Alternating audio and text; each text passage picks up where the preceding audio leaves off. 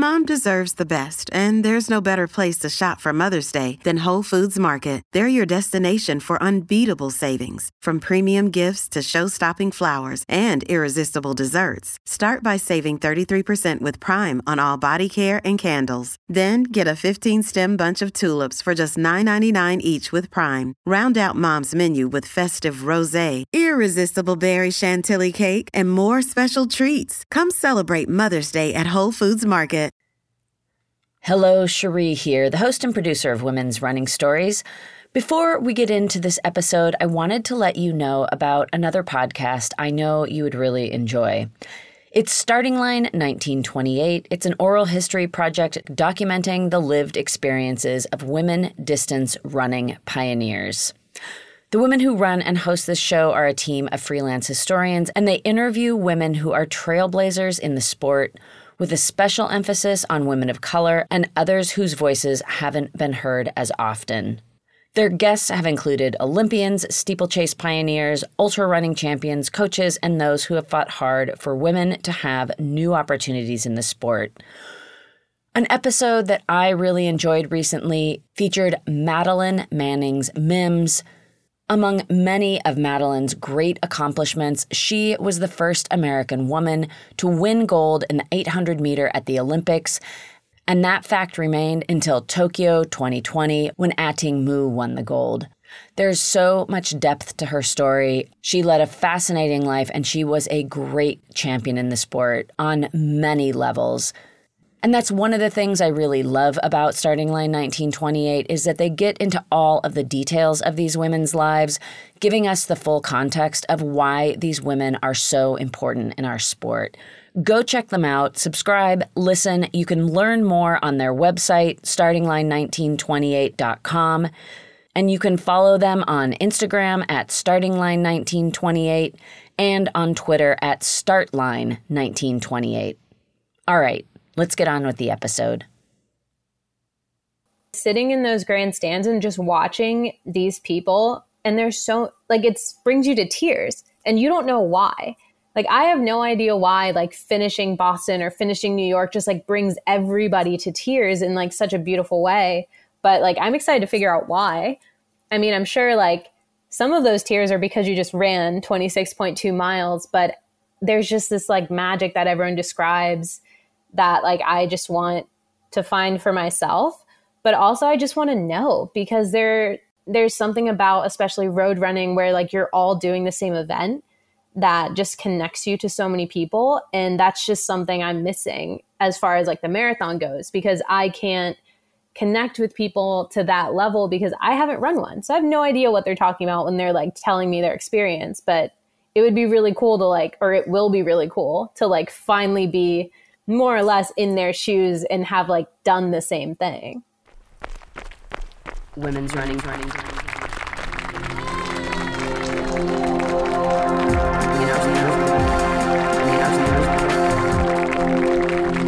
Women's running stories. My name is Erica Kemp. I am originally from New Jersey. I am a professional runner, and I enjoy competing in distances from five K up into the marathon. And indeed, Erica is adding the marathon to her list of events this April seventeenth, when she debuts that distance at the Boston Marathon. Hello and welcome to Women's Running Stories. We are a proud member of the Evergreen Podcast Network. I am Cherie Louise Turner. I am your host and producer. And yes, in this episode, you are going to hear about Erica Kemp's entire running journey as she looks forward to take on the new challenge of twenty-six point two miles. If you aren't already familiar with Erica's racing career, just know that she is one of the top professional road racers in the United States today. Up until recently, she was a member of the Boston Athletic Association professional team. She left that team at the end of last year, and she just signed with Brooks Running. So she will be racing for Brooks when she comes into the Boston Marathon. One of the things I found particularly interesting about Erica's career, and what has brought her quite a bit of wisdom as an athlete, is that while she has had a lot of success in the sport, She has also had some downturns, and it's the way that she's come back from those that I've found really interesting, and you're about to hear all about it. So let's get to it. Here is Erica Kemp. Running definitely felt like it chose me. I was not one of those people who grew up in like a family that ran. It wasn't something I was surrounded by. It wasn't something a lot of my friends did. I just organically fell into it because my soccer coach in high school also happened to be the girls' track coach. And after a lot of convincing on their end, I finally tried out for the team and more or less had immediate success. But yeah, I was just like, who doesn't like winning? So when you have that sort of success, especially so soon after trying something new, it's like very exciting and very enticing to continue down that path. But since I didn't grow up with a love for the sport, I did find it incredibly boring and monotonous. And because most of my friends weren't on the track team, I had some periods of time where I resented the fact that it took up so much of my time when I would rather spend it with my friends who weren't on the team, which was something when I was younger, I definitely prioritized my social life and just not putting the time and effort into training. And there was a period of time where I just didn't compete either. I just didn't show up to the meets. I did go to practice, but I came up with an excuse not to compete for like five or six weeks in a row. And after like the fifth or sixth meet, I literally just no-showed.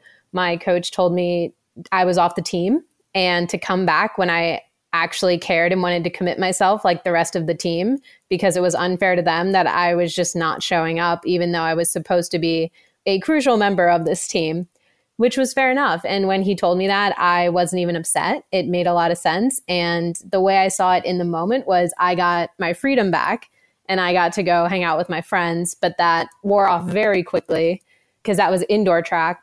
So I came back outdoors with a much better attitude and kind of a greater appreciation for getting to be on the team, because at that point, up until like m- middle of my junior year of high school, it felt like I was not forced. No one ever made me do track, but it was something I was good at and something I'd been talked into. But when it was actually like taken away and I didn't just get to show up and compete, it, I realized that it was a privilege. And if I wanted to participate in this, I had to be just like everybody else and like actually put in the effort and the time and the commitment, because it is not guaranteed that you just get to show up and go to these meets just because you're good. So that was a big turning point when I really started to actually appreciate having the opportunity to participate in this sport. Erica carried that appreciation all the way through to her senior year. But even after winning a state title in the thirty-two hundred meters during the indoor season of that senior year, she'd kind of had enough. She figured that was going to be the end of her racing career. But then there was a change of seasons. As outdoors came around, the further I got into my outdoor season, the more I realized, like, I don't think I'm done, because at that point, I actually did start training a little more because I didn't really do any Not any. I didn't do a lot of my runs in high school. I showed up and I did the workouts very well. And like, I always like gave my all at practice, but I never did the miles I was supposed to do by myself because I thought it was boring and going for a run by yourself seemed really weird. So I just never really did it. So senior year, I did run a little bit more and the workouts were much better. And suddenly I started PRing even more in all the events. And I was like, oh, like I'm not done with this. It was late in her senior year when Erica decided to recommit to racing, and lucky enough, there was still a spot open at North Carolina State University, where she had a great career and, probably even more important, she had a really great time. She ran fast, she improved, she had great teammates, great coaches, and she was a six-time All-American. And by the time she graduated, she had found so much to love in this sport that there was no question she was going pro. If you have the opportunity to continue doing something that you enjoy, and for me at the time, it was just something I didn't feel like I was finished with. Like it was the same feeling that I got at the end of high school where it was like, I feel like I still have a lot of untapped potential and I just don't want to walk away from the sport thinking, well, what could have I done? Immediately after graduating from N C State, Erica signed with the Boston Athletic Association. And for her very first race as a professional, she lined up on November third, twenty eighteen, to race the U S A T F five K National Championships. It's marathon weekend in New York City, and before twenty-six point two tomorrow, we have more hardware to hand out today. Some of the nation's best five K runners sprint through the city streets in pursuit of a U S A T F championship. Olympians like Amy gets up for third. How about Erica Kemp, the twenty-three-year-old out of Mount Holly, New Jersey, sneaking in for second place in her first ever road five K. Wow. Yeah, that's a great uh, performance by her. The All-American at North Carolina State comes up, and, uh, you know, when she looks down the list of uh, people she just uh, beat on this road course, it'll take uh, a lot of uh, time for her to come, come off of cloud nine, because that is a performance for the ages for that kind of uh, debut on the roads. It looked like Amy Craig. Yeah, I think I was very lucky to have such a good debut as a as an official pro, because it definitely kind of reaffirmed all of my decisions. It, I know it's not the same for everyone, and you know sometimes it takes time to have that first breakthrough, or like that first just signal that like you made the right decision. So it was really nice to just kind of go out there and have a really great first run out. At the time, because it was so new, there was just absolutely nothing to think about, nothing to worry about. I had been building myself back up and kind of on the rise heading into that race. So I didn't think I would do that well, but I knew I was in very good shape. And because it was on the roads, I hadn't done a lot of road races up to that point, but I had done a lot of five Ks. And there's just something about the road that was so exciting and so fun that like you don't even know what's happening. You're just like competing. So that's what I went out to do. And it just ended up being a really great day. Erica would keep that success train rolling right into twenty nineteen when she towed the line at the fifteen K National Championships on March ninth in Jacksonville, Florida. Yeah.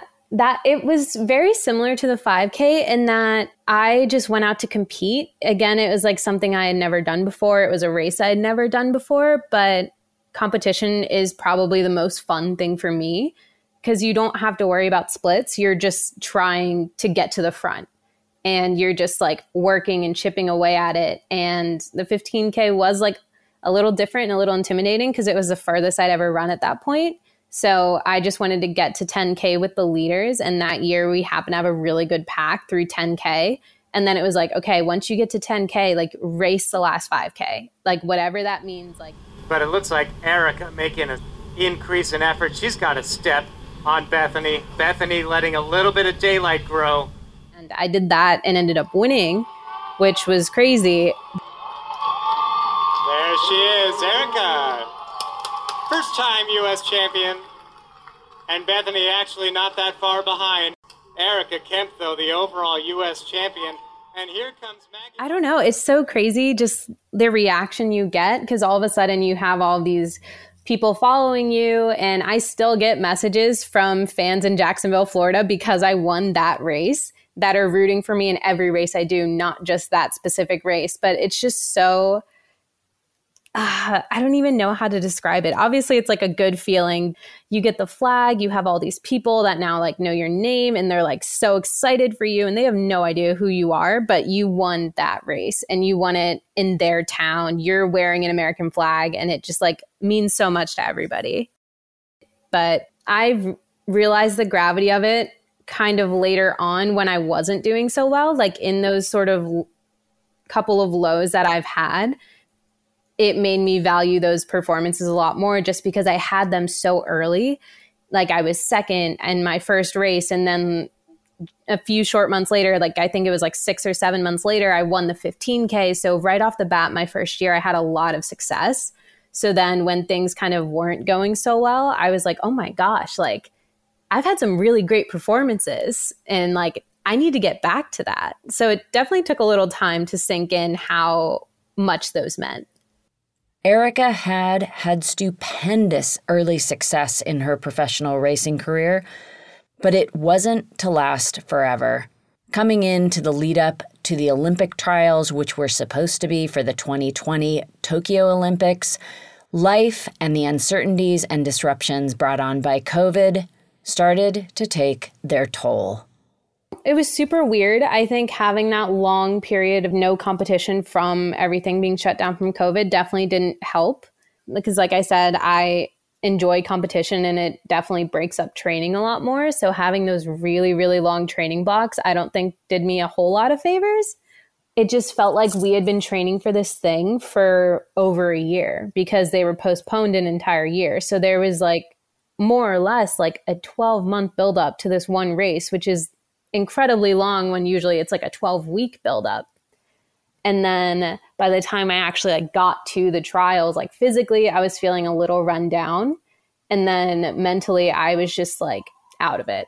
Like I didn't want to be there. I didn't want to run hard anymore. I was just like at the end of my rope. But then you don't get to decide when those races come up because that that's a hard date on the calendar. So no matter how you're feeling on that day, the race is on that day, regardless of how you feel. So my first Olympic trials experience wasn't as magical as I'd hoped it'd be. And there's a lot of factors that go into why. I like to think that like mentally, like I'm pretty tough and like things don't bother me. And I'm like a very like chill person and just like, you know, like go with the flow. Like just like things don't really like get to me that much. Or at least I like say that and like for the most part act like it. But up to that point, especially like the month leading into the trials, I had a lot of just like turbulence in my personal life. And since you're so close to this major event, like everyone around you is just telling you to like not think about it. They're like, oh, just like don't think about it. Like put all of your mental energy into what you're doing in this moment, like be present and like all of those things, which is not bad advice, but it's one of those things that's much easier said than done. Like, yes, you can like tell me not to worry about it. And I promise you, I'm doing my best not to worry about it. But when your like personal life is in shambles, like that stress is going to get to you. And whether or not you're like actively acknowledging it, it's still like eating away at like your energy and just like everything. And because all of that was happening like behind the scenes, running starts to feel like shallow and like unimportant. And that's like a terrible way to feel about your sport when you're at one of the biggest competitions for it. So it was just like very hard to get on that start line and truly put my all into it when like a large piece of me didn't even want to be there. And I definitely was feeling a little bit of physical burnout before that as well. So just like it wasn't doing me any favors. Because when you're struggling mentally, at least for the most part, you, I can usually go to like, well, I'm in really good shape. So if I can just like hold it together and stay focused, I'm in really good shape. My body is in good condition. So I can just like go on autopilot and like my legs will carry me through. But when your body is also feeling a little run down and not so good, and then that little piece that's supposed to be motivating you to like overcome that feeling isn't working because it's dealing with something else, then it just kind of feels like you're just dragging out there because there's nothing to pull from. Erica made it to the finals of the five K at the Olympic trials, but when the gun went off on June twenty-first, twenty twenty-one, signaling the start for that final race to determine the Olympic team, there was just no overcoming the physical and emotional exhaustion Erica had been battling. It's tough when you've worked that long for something and you had such high goals and then it doesn't go your way. And then on top of that, like finishing last ever in anything feels terrible. And yes, when you put it in perspective, like, oh, you're last, but you're last in the final. So like you made it so much further than like a large percent of the population. And like there is still something to be proud of, but it's really hard to see it that way in the moment when you're like, everything I had worked for is slipping away. And like I'm doing everything I can and it's just not happening. Going forward, I learned that I had to admit to myself that like, sometimes my pers- like stress actually does affect me. I am like a human being because up to that point, I was incredibly convinced that like, not silly, but like personal drama and things like that had no impact on me. Like I was just not one of those people where it like got to me and stressed me out and like would have any impact on my running. And that was just not true. So now I'm like, that is something I'm very aware of and something I do my best to like take care of. And it's been great so far, especially like knowing what it can do. I'm much more proactive about making sure like, you know, my life is peaceful. And on the physical side of things, I think it was a lot of lessons learned as far as like how to not be burnt out. And it's like you almost over, or I feel like there were times where we almost overdid it because we were like reaching, because it was like, oh, we need to get to this level to achieve these goals. And it's like, yes, like that is something we need to do. But also like, just because other people are doing these workouts at these paces, or like, you know, so-and-so is running X number of miles, like we are all different athletes and there's a lot of different ways to get to the start line. And as long, if I get to the start line in what I feel like is good shape and, you know, excited about it, that is my best chance. So I think it was a lot more learning about what is going to set you up for the best possible race. And that doesn't always look the same for everybody and doesn't always mean the same things for everybody, because there's different workouts that work better for some and not others. And just everyone has different strengths and weaknesses. So, and like, it's really easy to like force the issue sometimes, but it also does help if you play into your own strengths. With the Olympic trials behind her, Erica began to wade through the aftermath of that disappointment in search of a path forward. The aftermath was a long physical and mental break, because it wasn't super easy to pinpoint like which one was the bigger like problem, I guess. Like, was it truly that I was just like super burnout and a little stressed, or was I very stressed and not that burnout? Like, how do you figure out what it is? And like the answer to most things is usually just some time off. So uh, we stepped back and we said we wouldn't compete again until we were excited about it, because that's a huge piece of the puzzle. And like I said, like at that event, I just didn't have any fire to compete. So it was like, we're going to step back from running and like slowly build back into it. Like, we'll do workouts when you feel like working out, when you feel excited again. And then we're not going to force, we're not going to put anything on the calendar. We're not going to force the issue. Just whenever we get that itch to race again, we will sign up for something. And I don't know, maybe just like taking the pressure off by not having any races on the calendar helped, because I didn't take nearly as much time off as I thought, because I had a great fall that year. And when I had to look back at my log to like answer a couple questions, I had only taken like two, I don't even think I took two full weeks off. I took like maybe ten days off of running, and then was already easing back into training and then like crushing workouts like at the end of August, which is like way sooner than like I thought, because it felt like I took two months off. But they were, it's just so nice not having, or it was so nice not having the pressure of like, you need to be ready by this day for this thing, because we had just spent the last thirteen months with that mentality, training for that one thing, and that one thing didn't go well. Hey, it's Kaylee Cuoco for Priceline. Ready to go to your happy place for a happy price? Well, why didn't you say so? Just download the Priceline app right now and save up to sixty percent on hotels. So whether it's Cousin Kevin's Kazoo Concert in Kansas City, go Kevin, or Becky's Bachelorette Bash in Bermuda, you never have to miss a trip ever again. So download the Priceline app today. Your savings are waiting. Go to your happy place for a happy price. Go to your happy price, Priceline.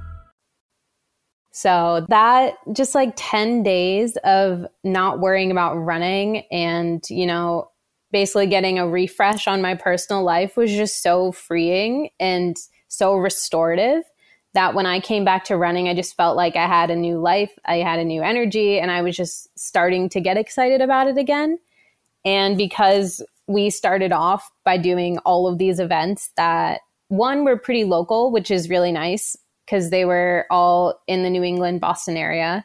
So it's not like we had to travel very far. So it just kind of felt like the stakes were low, even though like some of those races were pretty big. It just like kind of felt like we were just like playing around at home, and we were just like trying to find that fire again.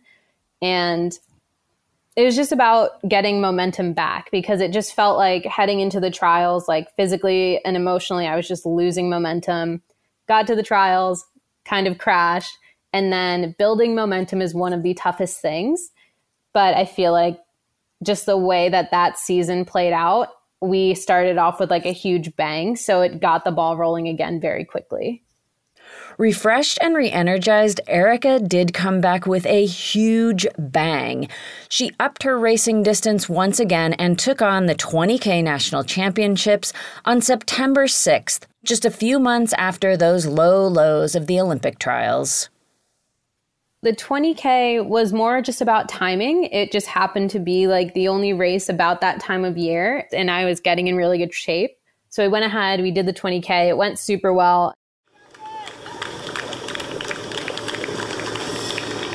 And Kemp looks to be taking control of the race.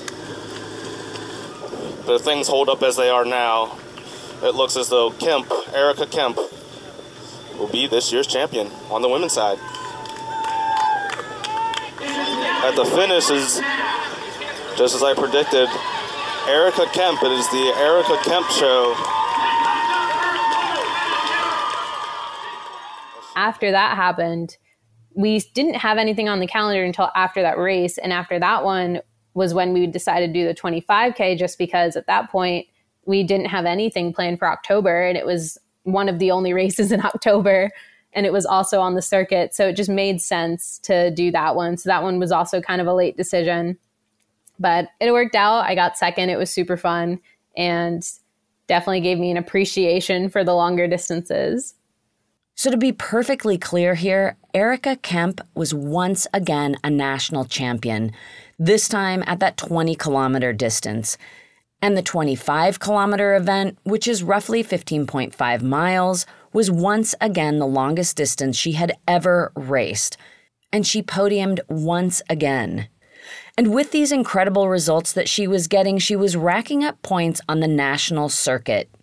Every year, the governing body of racing in the United States, the U S A T F, gives points at each of the national championship events, which are in various distances, and they take place all throughout the year and all throughout the country. At the end of the year, the runner with the most points wins the circuit. And of course, these national championships, they bring out the fastest runners in the nation. So winning this circuit, it's tough competition. Erica was a bit surprised to find herself as a leading contender in the circuit, but being that that was the case, she decided to go for it. And the rest of her season was dictated by showing up at the championship events where she could earn more points.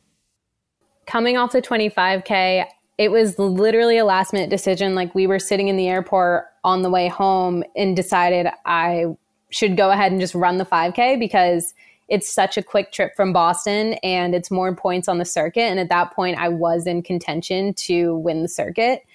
But having trained for the longer distances all fall, we had no idea how it would go. Just like hoped it would go well. And I just hoped that my good experiences there before would carry me through. And they did. I ended up third that year, which I didn't expect to be on the podium that year, but I was like super stoked to be there. Then we had the half championships in December, which at that point I was actually starting to feel like a little tired. And since that, that one was like a pretty, it was a flat course. It was super intense and people ran very fast. And I just like didn't quite have it that day. Well, welcome everybody to the twenty twenty-one U S A T F Half Marathon Championships. I'm Chris Nickinson from U S A T F T V. Here for the women's race today. This is the uh, deciding race for the uh, U S A T F running circuit in twenty twenty-one. Been an exciting forty-nine twenty and Erica Kemp in seventh, forty-nine forty-two. Uh, the big thing there to keep in mind is uh, Erica is leading the running circuit standings at the moment coming into this race, with uh, McKenna nine points back at the start of the race. Uh, if things continue as they are, McKenna's going to get enough points today, enough points to leapfrog Erica and win the uh, the twenty twenty-one uh, circuit. So, uh, so uh, here comes your twenty twenty-one U S A T F running circuit champion, Erica Kemp. Great battle all year long with with Morley. Here comes Erica Kemp. I still finished sixth, which was like good enough to give me the points to win the circuit. But at that point, I was so looking forward to like a real vacation. Erica ended twenty twenty-one on an incredibly high note. She'd had those great performances in a variety of races, and she was the overall U S A T F running circuit winner. A huge accomplishment. And then, coming into twenty twenty-two, she got COVID, and that wouldn't be all. COVID was wild. It took me out, like, literally on the couch sleeping fifteen hours a day for like several days after like a very rough fever. And you just like, I felt weird running for probably like a month or so. But even when that like subsided and like the fatigue finally went away and like I felt more or less normal, I had maybe like one and a half, maybe two months of normal running and training before I had like a very small back injury. We were out in Albuquerque and I was literally just bending over to do something. And it was just like, just too much pressure, like too much tightness, too much pressure in my low back. And I just kind of had like a spasm. And those aren't super bad. Like, it's not like they're like super damaging or anything, but they're incredibly painful. So, and like, it takes time for the muscle to kind of like release and, you know, reset before you can like move normally. And running especially is just something that's like not going to happen when the muscle is spasmed, like spazzed like that. So I had to come home. I saw a doctor to make sure it wasn't anything. They M R I'd it and they were like, oh, it's like, it's okay. Like, you're going to have to do like physical therapy to hopefully like help this. It's like annoying because it's something, not something that like happens a lot or that I've like literally had before. But at the same time, like, I get really bad like cramps during like my time of the month. And that comes with a lot of like low back tightness and low back pain. And that's super normal. And it happens every single month. But also because of just my posture. And this is like, the doctor told me it was my posture too. So like literally just the way I stand, the way I carry myself, the way I run also puts a lot of pressure on my low back. And um the exercises were more to fix my posture because they were like, if you can like do all these exercises and just like strengthen these things and fix your posture, like you, you'll have a less likelihood of this recurring. And thankfully I have not had a single problem since. Looking back, like, or even at the time, it was so frustrating because I realistically took nine or ten days off of running, which really isn't much time, especially like when you're to lose fitness or anything like that. But because they happened so close together that it it's not like I got injured when I was in really good shape so that I didn't lose too much fitness. It was like I had already like barely crawled my way out of this hole from COVID before I had another like stumble. And just because of what it was, my stride felt off and there was just a lot of like, you know, P T exercises and things like that to like just feel normal again. And I wasn't sure like how much of that was like maybe lingering COVID fatigue or just like the inability to just find my stride. But I just didn't feel like myself for like four or five months after that, which four to five months is just a very long period of time to not feel like yourself. And even it just kind of felt like I was like banging my head against a wall because you see everybody like getting into shape and starting to compete. And like your spring season is literally slipping away because you signed up for these races and you want to compete in these races, but you can't run faster than six thirty pace. And it's like, I need to race at five minute pace. So this is just accepting that it's not happening is so sad. Like having to scratch from races is like one of the saddest feelings because you signed up for it for a reason, whatever that reason was. But when you get close to it and you're two weeks out or you're one week out and you're like, I physically can't, is just like one of the most upsetting things. So having to confront that over and over for months was just like very upsetting. It wasn't only the physical side of returning to racing that was proving to be challenging. It's super frustrating when your workouts start to go well because you know you're physically capable of exerting those types of efforts because you've done them in practice and you've seen it happen. But that doesn't always correlate to it coming together on race day. So that was another very frustrating period because you've done this work, you've gotten back up to your regular mileage, you've had some really great workouts. So like in theory, when you get on that start line, you should be competitive because you've done this work. But it just doesn't always happen like that because it's really hard to describe. And like, I definitely can't really put it into words, but there is something else that you need on race day. And that something else comes when like everything comes together and everything clicks. And there was just something that just wasn't clicking, even though my workouts had gotten better. But since your training's gotten a lot better, you, you, you have no reason to give up because things are progressing, but not immediately or even in a short term. Seeing those results in races is incredibly frustrating. But because training continued to keep getting better, like there is a light at the end of the tunnel, even though it's like very, very far away. But just knowing that I am physically still capable of those types of efforts, I knew I like had to keep going and eventually it would click. And I think finding something else to see success in during that period is was super important, and always is. If one thing's not going well, it doesn't mean that everything's going poorly. So during that period, I focused a lot on my physical therapy exercises that the doctor was giving me and just like strengthening all those things, because they said I would be a better athlete when I, you know, got stronger in this specific way and like did these things. So being more diligent about those things on my own time, being better at just overall like, you know, self-care and like actually going to see a chiro every now and then and like getting treatment and things like that. Just like little things that like I typically neglected or just didn't prioritize when I was competing really well gave me something else to just be better at. So I got better at those things. And then eventually the races started, you know, going well again. And it was like, well, nice. Now I'm like racing well, but I've also improved in these other areas. Erica kept at it. She returned to racing. And while things weren't going particularly great, she knew at some point they would click again. That moment of I'm back I had when I was visiting my boyfriend in Germany, just because coming off of the Cow Harbor ten K, like it went okay, but it was still in that like clump of races where like I just like wasn't feeling like myself, and I just wasn't finishing the way I wanted to finish, and I just felt like I was missing a spark. So we I like expressed that to my coach, and we tried a few different workouts because I just wanted to, you know, feel like myself again. And like I said, I wanted to finish like I could actually like finish fast. So we did a couple different workouts, or he gave me a couple different workouts, and I had to execute those on my own in a foreign country.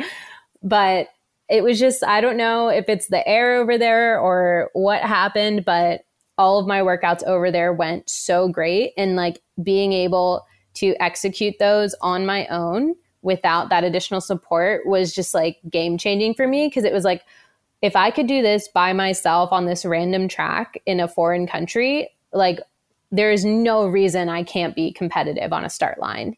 So I just like came back from that trip, just like reinvigorated and with all this energy and like excitement. Cause I was like, I know that I'm capable of this. Like you get that race day energy, you get the race day competition. And like, I think something's going to happen.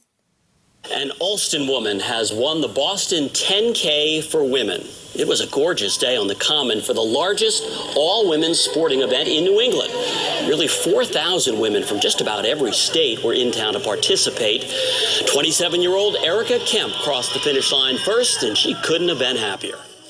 It was really nice to have such a good end to the year, because up until the fall, like I would have written off twenty twenty-two as such a wash of a year, because I spent like seventy-five to eighty percent of it not feeling like myself and just like not enjoying it and not one hundred percent healthy. But that last little bit changed everything. And now like when I think of twenty twenty-two, it's not a complete, not like a waste of time, but it wasn't a wash. And there were some great performances and there were a lot of steps forward made. So I think it was nice having kind of those high notes to end the year on, because it gave me, you know, a little bit more excitement and a little bit more to shoot for in twenty-three, as opposed to thinking I was going to go into twenty-three with like such a lack of momentum. Erica had that great win at the Boston ten K for women. It was a beautiful day and tough competition. She followed that up with another podium finish at the five K National Championships in New York City, racing her way into second place once again. Then at the B A A Half Marathon, Erica came in seventh, and she was the first American finisher. Once again, she wrapped up the year with some incredible success. She also decided that that would be the end of a chapter.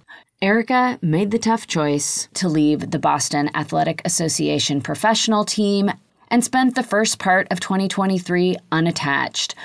During that time in January, she raced the super competitive and very fast Houston Half Marathon, where she got herself a twenty-four second P R.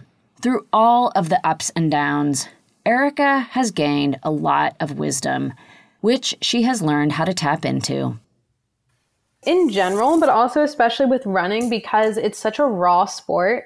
I mean, at the end of the day, you're just like out there and it's you, your fitness, and whatever fire that you have. So running is like a very raw and intuitive sport. So like your feelings do matter a lot, because that's kind of all you have to bring with you on that start line. You have your natural talent, you have the physical work you put in, and then you have, you know, all of those emotional pieces. And in order to like compete with a like a real competitive fire, you need to have, you know, you have to believe in what you're doing and you have to trust yourself, because when you're racing, it's all instinctual. And like you hear all of these great runners give great advice, and a lot of them say like, you know, run your race. If you run your race and execute your race, you will have a good day. But it's like, what does that mean? Running your race is listening to your body and like listening to yourself. So it is a very intuitive sport. So I think that just kind of like carries over into all of my decisions. And of course, one of those big decisions was signing with her new team, Brooks Running. Congratulations to Erica on her new team.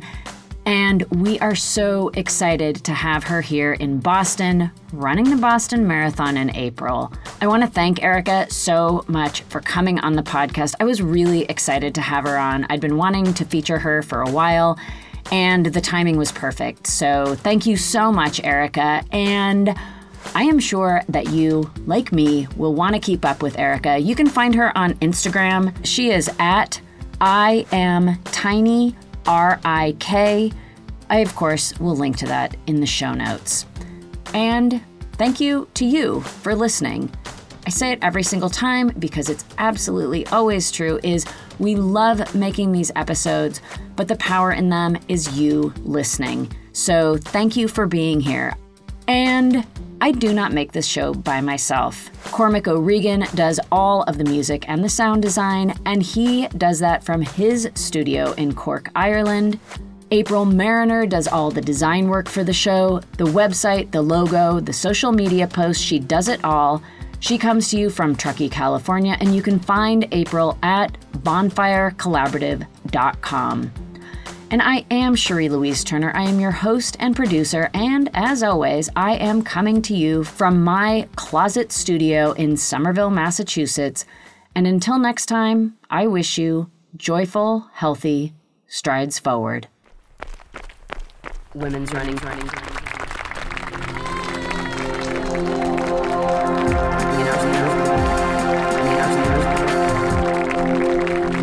Women's running, running stories.